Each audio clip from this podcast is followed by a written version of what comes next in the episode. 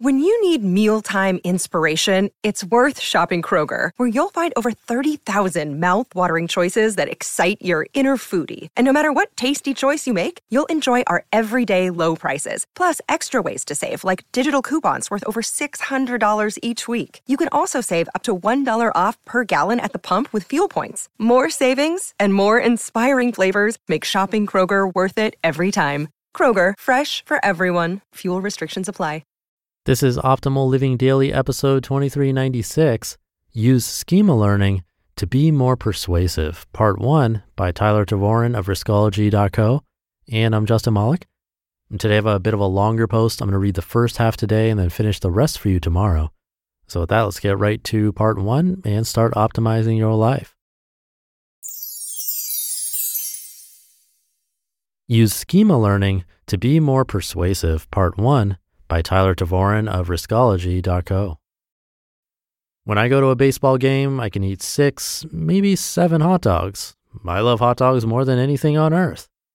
This is the opening line from Mr. Horrigan, my high school economics teacher. We're learning the law of diminishing returns. He goes on to explain how, though his love for brats runs deeper than human understanding, he starts to get tired of them after a while. Sure, each of those first three dogs makes him happier and happier. Eventually, though, the next one isn't quite as tasty as the last. After about six hot dogs, Mr. Horrigan hardly cares about hot dogs at all. Admittedly, a strange comparison, also an effective way to share a complex idea with a bunch of apathetic high schoolers. The law of diminishing returns, put simply, describes how you can't achieve endless efficiency in any system more workers on a construction project won't always make it finish faster. Speeding up an assembly line won't guarantee you more widgets in an hour. As a 17 year old student, I didn't care about construction projects or assembly lines. I didn't care about hot dogs either, but I was intimately familiar with them. I knew if I ate too many, I wouldn't like them as much. And Mr. Horrigan knew that's all I needed to understand to get the lesson. He compared something I already understood to something I didn't, and suddenly I understood it too. It's called schema learning, and it's a well documented educational tool. You're probably not an economics teacher. What you are, though, is someone with important ideas that need to be communicated effectively. You want to educate people, and you want to lead them to make smart decisions. So it's critical you understand how to communicate your ideas using schema learning because there's no better tool to not only educate someone quickly, but also persuade them to make smart decisions and accept good advice. The simple science of schemas. Let's play a quick game. Say the word cat out loud. Now say the next word that immediately comes to mind after cat. Do this two or three more times. Now here's what I came up with, strange as it may be cat, cheetah, police, detention. What we've just done is an exercise in free association. Each word is in some way connected, at least in your brain, to the one before it. So I said cheetah because it's a type of cat. I said police because cheetahs run fast and police are who I'll deal with if I drive too fast. Police can put you in jail and that reminds me of my time in lockup, aka detention, in school. Your brain builds all kinds of literal and abstract connections between the things you know and understand. There's no single way from one part of your brain to another. The more distinct pieces of knowledge you have, the more opportunities you have to make connections to new ones. Those connection opportunities are what allow you to learn new concepts faster and recall them easier. This is the basis of schema learning. It's why making the comparison between eating hot dogs at a baseball game and factory workers on an assembly line makes perfect sense instead of sounding crazy. When you're sharing something new with someone, the more potential connections you can make to something they already know, the better shot they'll have at retaining it. For example, you could teach geometry by relating it to how you'll fit furniture in a living room, or how to fix your smartphone by comparing it to troubleshooting a computer, or economics by eating hot dogs naturally. If you want to teach people something complex, lead them through a difficult problem, or win them over to your way of thinking, there are some smart ways to implement schema learning to help you do just that. Making ideas stick with schemas. Harnessing schema learning isn't just for the traditional teacher, it's useful in many scenarios in your life. You can use it to explain how something works to someone who doesn't understand, or peer teaching, convey an important message to people who need to hear it for public speaking or leadership, or get someone to understand and accept your point of view or persuasion. The uses for schema learning are many, and it's been heavily studied. Here are the top four strategies I repeatedly bumped into when reviewing the research around how to best harness the power of schemas.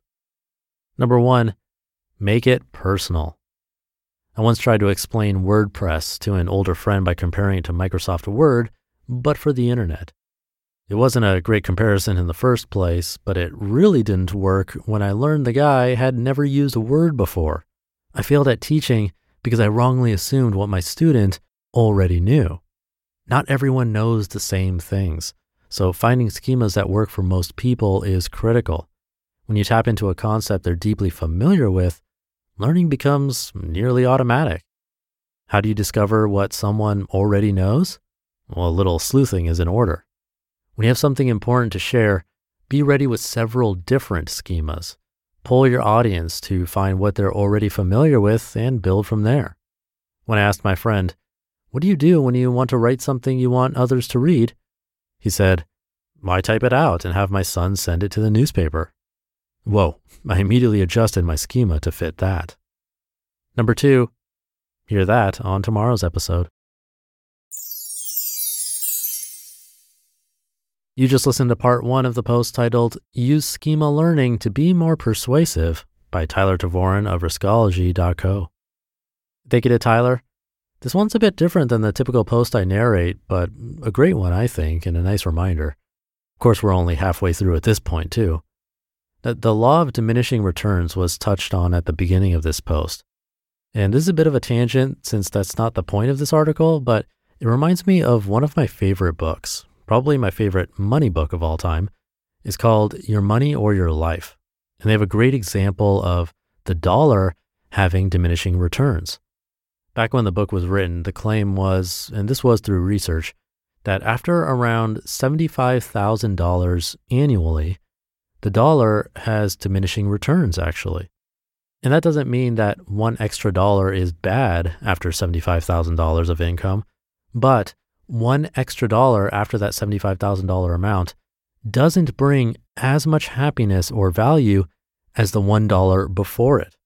And the next dollar after that offers even less value, less and less value for each extra dollar until at some point the curve actually starts to reverse and go down, meaning that the dollar actually brings more problems and less value, negative value, than it does increased value or happiness, which is an interesting phenomenon. And most of us probably won't reach that stage where the dollar actually becomes negative towards our happiness. Maybe some of us will, but definitely a large amount of us will reach the stage where the dollar starts to diminish, which again is just past that $75,000, or to adjust for inflation after the book was written, maybe like $100,000, maybe a bit more. It's important to remember because Often we get stuck chasing the next dollar or the next raise, and we don't even know why, like what we would actually do with that money. And that's also a good exercise I encourage too, to simply question what you would do with $100,000 more, $200,000 more. Really think about it and the why behind it.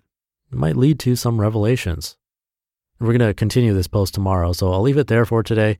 Thank you for being here and listening every day, including the weekends. And we'll finish up this one tomorrow, where your optimal life awaits.